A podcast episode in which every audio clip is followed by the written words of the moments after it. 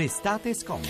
Un sms arrivato al tre tre cinque sei nove nove due nove quattro nove, la vicenda del signor Baldini. Camionisti d'Italia, evitiamo le autostrade, così in qualche modo gliela facciamo pagare a quelli di autostrade. Solidarietà con Baldini, dice questo ascoltatore, che peraltro non si firma. Eleonora. Allora, quando pronunciamo con tono spesso sconsolato frasi come non c'è più il clima di una volta, oppure diciamo non c'è più la stessa solidarietà di una volta, oppure il tempo calmo dilatato eh, del tempo passato, implicitamente stiamo rimpiangendo appunto questo passato che leghiamo da sempre a un'età dell'oro perduta. Però ora ho tra le mani l'ultimo libro di Gaetano Savatteri, che è giornalista e scrittore, e il libro si intitola Non c'è più la Sicilia di una volta, edito da La Terza, che invece ci sembra un inno al presente della sua terra, che lui dice non può continuare ad essere letta attraverso gli stereotipi.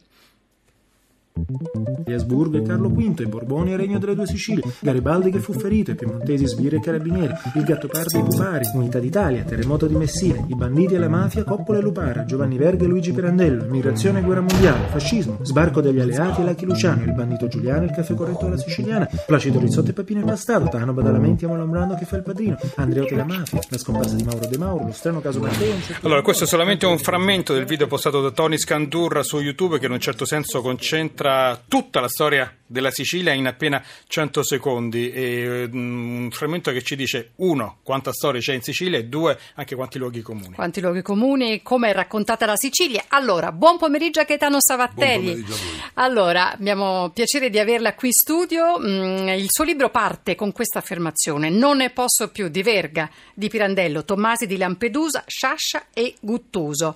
Una provocazione, una esagerazione, qualcosa di più. Poi alla fine non svegliamo ai futuri lettori cosa lei dice nell'ultimo capitolo, però insomma, perché ha deciso di, scel- di partire con queste affermazioni? Perché usiamo ad esempio questi grandi libri del passato, Sciascia, Verga, penso al Gattopardo, come delle guide turistiche. Ora io lo voglio dire ufficialmente, il principe di Salina è morto, anche Tancredi è morto, e Angelica non sta tanto bene. Quindi chi va in Sicilia per un viaggio e legge il Gattopardo pensando che a ogni angolo di strada ci sia appunto un Tancredi, un Sedara o un Ciampa o un Mastro Don Gesualdo, resterà deluso, e se li troverà sono la caricatura di quei grandi personaggi della letteratura. Praticamente nel libro lei dice come se uno va a visitare una città, un paese, con una guida molto vecchia, eh, e fa anche degli esempi che magari per i monumenti, per le cose che restano va benissimo, però per tutto quello che è il cambiamento in una società, eh, in una cultura, non è adeguata a descriverci questa terra. Allora, eh, lei in realtà non ne può più della Sicilia immaginaria, quella che è stata tramandata attraverso narrazioni diverse, ma la Sicilia di oggi come è cambiata? Perché ha deciso, ha sentito il bisogno di dire non c'è più la Sicilia di una volta, ce n'è un'altra? Perché dopo le stragi del novantadue, sono passati venticinque anni, qualcosa è successo in Sicilia. C'è stata una creazione, c'è stata una scrittura diversa, un racconto diverso della Sicilia. C'è stato, dove la mafia non era più l'ossessione, che era inevitabile in quel momento, del racconto, ma si poteva raccontare una storia d'amore, d'amicizia, una storia eh, di passione per il cinema, pensando a Tornatore, ambientata in Sicilia. Quindi in realtà noi spesso dimentichiamo che questi venticinque anni, questa immagine si è sedimentata, e continuiamo a leggere attraverso questi grandi autori del passato la Sicilia come se non cambiasse mai. È come andare a Milano, e per capire come è fatto Milano eh, rileggersi Promessi Sposi, che è un grande libro che va sempre letto, ma non è la guida turistica di Milano, anche perché non ci sono nemmeno le fermate della metropolitana nei Promessi Sposi. Quindi quell'anno, il novantadue, ancora una volta, e poi lei dice la Sicilia non è solo mafia, non bisogna raccontare solo la mafia, ma insomma... Stato, lo è sta- purtroppo lo è stata, lo è lo è, però lei dice non voglio ancora narrare ancora una volta di mafia, però poi la, inevitabilmente nel suo libro eh, quella data è considerata proprio come un, un passaggio chiave, il novantadue. Peraltro la RAI eh, quest'anno per i venticinque anni delle stragi eh, di Capaci eh, insomma eh, si occuperà, darà spazio a quella storia, cercheremo appunto di raccontare ancora le figure di Falcone e Borsellino. Eh, di fatto nel novanta questa Sicilia, fino a un certo punto, eh, per raccontare la Sicilia, chi eh, si accingeva a raccontare la Sicilia, magari dal punto di vista letterario, alla fine doveva parlare di mafia, ma nel novantaquattro succede qualcosa. Esplode il fenomeno editoriale di Andrea Camilleri, eh, peraltro Camilleri agrigentina, anche lei di Racalmuto, quindi tutte e due. Racalmuto era dato i natali a Sciascia, quindi insomma stiamo in ottima compagnia. E nel novantaquattro Andrea Camilleri scrive La forma dell'acqua, eh, il primo romanzo con Montalbano, con il commissario, ambientato a Vigata, eh, una città immaginaria. Qui ritorna l'immaginazione della Sicilia Sicilia, eh, però è un'invenzione di una Sicilia che lei evidentemente trova vera, se dice che Camilleri ha cambiato la percezione della Sicilia e la narrazione. Sì, perché appunto in quella Sicilia dove era impossibile raccontare eh, qualcosa che non fosse la mafia, eh, Camilleri inventa un delitto, un delitto di carta, è un delitto però che è mosso da, da passioni, da sentimenti, dove la mafia non è il cuore di, del problema. Non solo, ma se noi pensiamo ad esempio al Il commissario Montalbano, e lo paragoniamo al giorno della civetta, nel giorno della civetta c'era un capitano dei carabinieri che veniva da fuori, onesto, per bene, che individuava i colpevoli degli omicidi dentro quell'intrigo mafioso politico, li individuava ma non li poteva condannare, al punto tale che il libro si conclude col capitano Bellodi che viene trasferito. Ebbene, la novità è che il commissario Montalbano è siciliano, vuole rimanere in Sicilia, è un siciliano onesto e alla fine arresta i colpevoli e li mette in galera. Sicuramente è cambiato qualcosa nella fiducia che uno scrittore e nella verosimiglianza, il fatto che la gente potesse leggere quel romanzo non dicendo è inverosimile che in Sicilia ci siano le persone oneste, è inverosimile che ci sia un poliziotto che arresta i colpevoli. È successo in letteratura, nel frattempo succedeva anche nel reale, con i processi, gli arresti dei grandi latitanti che hanno fortemente in venticinque anni indebolito Cosa Nostra. Non solo, aggiungo anche, ma questo lo dice lei, lo rubo a lei, eh, i racconti di Camilleri spesso hanno delitti non di mafia ma anche altro tipo di delitto, il delitto magari per interessi economici, per amore, per, insomma c'è di tutto, quindi c'è anche uno svincolarsi dall'obbligo di narrare la Sicilia attraverso i fatti di mafia. Camilleri poi fa un altro regalo alla sua terra, cioè la rende nota in tutto il mondo, perché sappiamo è tradotto sempre di più, eh, insomma come scrittore sempre più conosciuto, e ci ha fatto conoscere tutto della Sicilia, la bellezza dei luoghi, la cucina, eh, insomma una narrazione, e il dialetto e il dialetto, e il dialetto perché un, il suo connubio tra siciliano e italiano insomma è speciale. Eh, allora io saluto Filippo Lupo, siamo collegati con Filippo Lupo che è presidente del Camilleri Fans Club, ben trovato.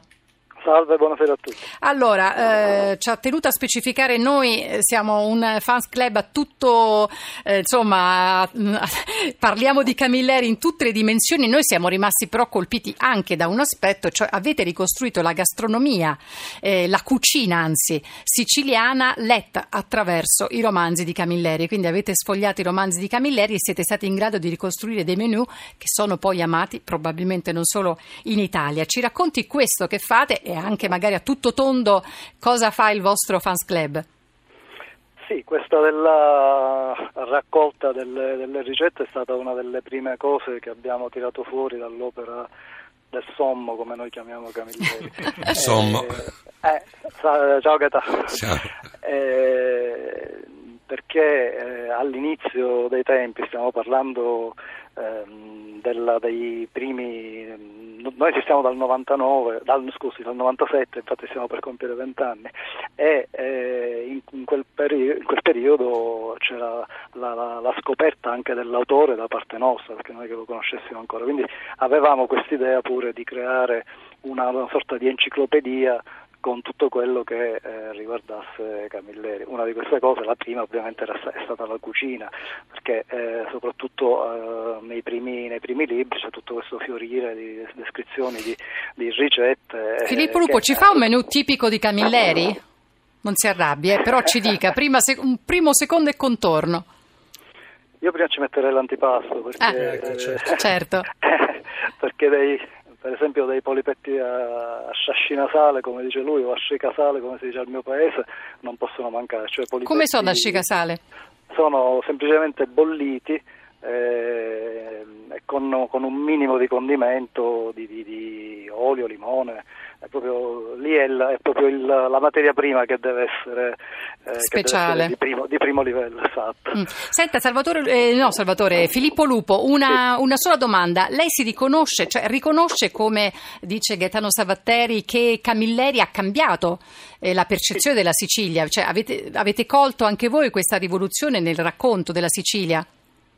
Sì, certo, tutto quello che avete detto prima sulla Uh, sul narrare la Sicilia non necessariamente come uh, la terra della mafia uh, deve molto alla, alla letterarietà, di, uh, all'opera di Camilleri, perché uh, poi da lì fra l'altro è venuto pure un fiorire di altri, di altri autori, uh, in particolare di giallisti, ma non solo, che hanno avuto pure via libera, uh, magari autori che già... Uh, che già pubblicavano, che erano già degli ottimi autori, però eh, sicuramente trainati, con, da... trainati, esatto, trainati dal, dal successo di Camilleri, hanno potuto essere conosciuti da, e apprezzati dalla, dalla grande pubblico. Allora Filippo Lupo, per ora la ringraziamo, presidente del Camilleri Fans Club, e continuate a occuparvi del sommo. E... Posso tornare a quello che abbiamo detto all'inizio, cioè eh, se un giorno qualcuno arriva e dice non ne posso più di Savatteri, vuol dire che lei è diventato come Sciascia, Guttuso, Verga e Pirandello? No, sono diventato vecchio. Semplicemente. Senta, allora eh, Savatteri, eh, i siciliani, lei dice, amano parlare di sé, ama, amano che gli altri parlino. E parlano anche di se stessi. Anche di se stessi, sì. Come diceva qualcuno, i siciliani sono il malato e la malattia allo stesso tempo. Ecco, va benissimo, definizione interessante. Allora, eh, purché addirittura, cioè, accettano anche che si parli male di loro, come si dice, purché se ne parli? Accettano che si parli male di loro perché si faccia in famiglia, perché sia un siciliano a farlo, perché sia un siciliano stesso. Difendere la Sicilia spesso a tutti i costi, anche al di là di ogni costo, fuori dalla Sicilia o coi non siciliani, e poi parlarne male. D'altra parte è un rapporto di odio e amore. L'orgoglio siciliano non ce lo possiamo dimenticare. Senta, io le propongo un sonoro, quello forse noto di un cantautore, Vecchioni, eh, che nel duemilaquindici ha fatto una, le- una lezione magistralis, era in Sicilia, e le sue affermazioni hanno suscitato scalpore. Credete che io sia qui soltanto per sbioninare? No, assolutamente no. Non è possibile. Arrivo da Montanaisi e mi tirano dietro le uova. Entro in città, ci sono quattrocento su duecento persone senza casco. In tutti i posti ci sono tre file di macchine in mezzo alla strada. Questo è già pochissimo. Ma è già pochissimo, che significa che tu non hai capito, ma tu non hai capito cos'è la vita, cos'è il senso dell'essere con gli altri. È inutile che ti mascheri dietro il fatto che tu hai il mare più bello del mondo, eh, eccetera, eccetera, eccetera. No, non basta, non basta. Scusate, eh, sei un'isola di merda. Io non ecco, un'affermazione forte non quella di Vecchioni, eh, insomma un'isola che lui non difende, quel tipo di isola che non si rispetta.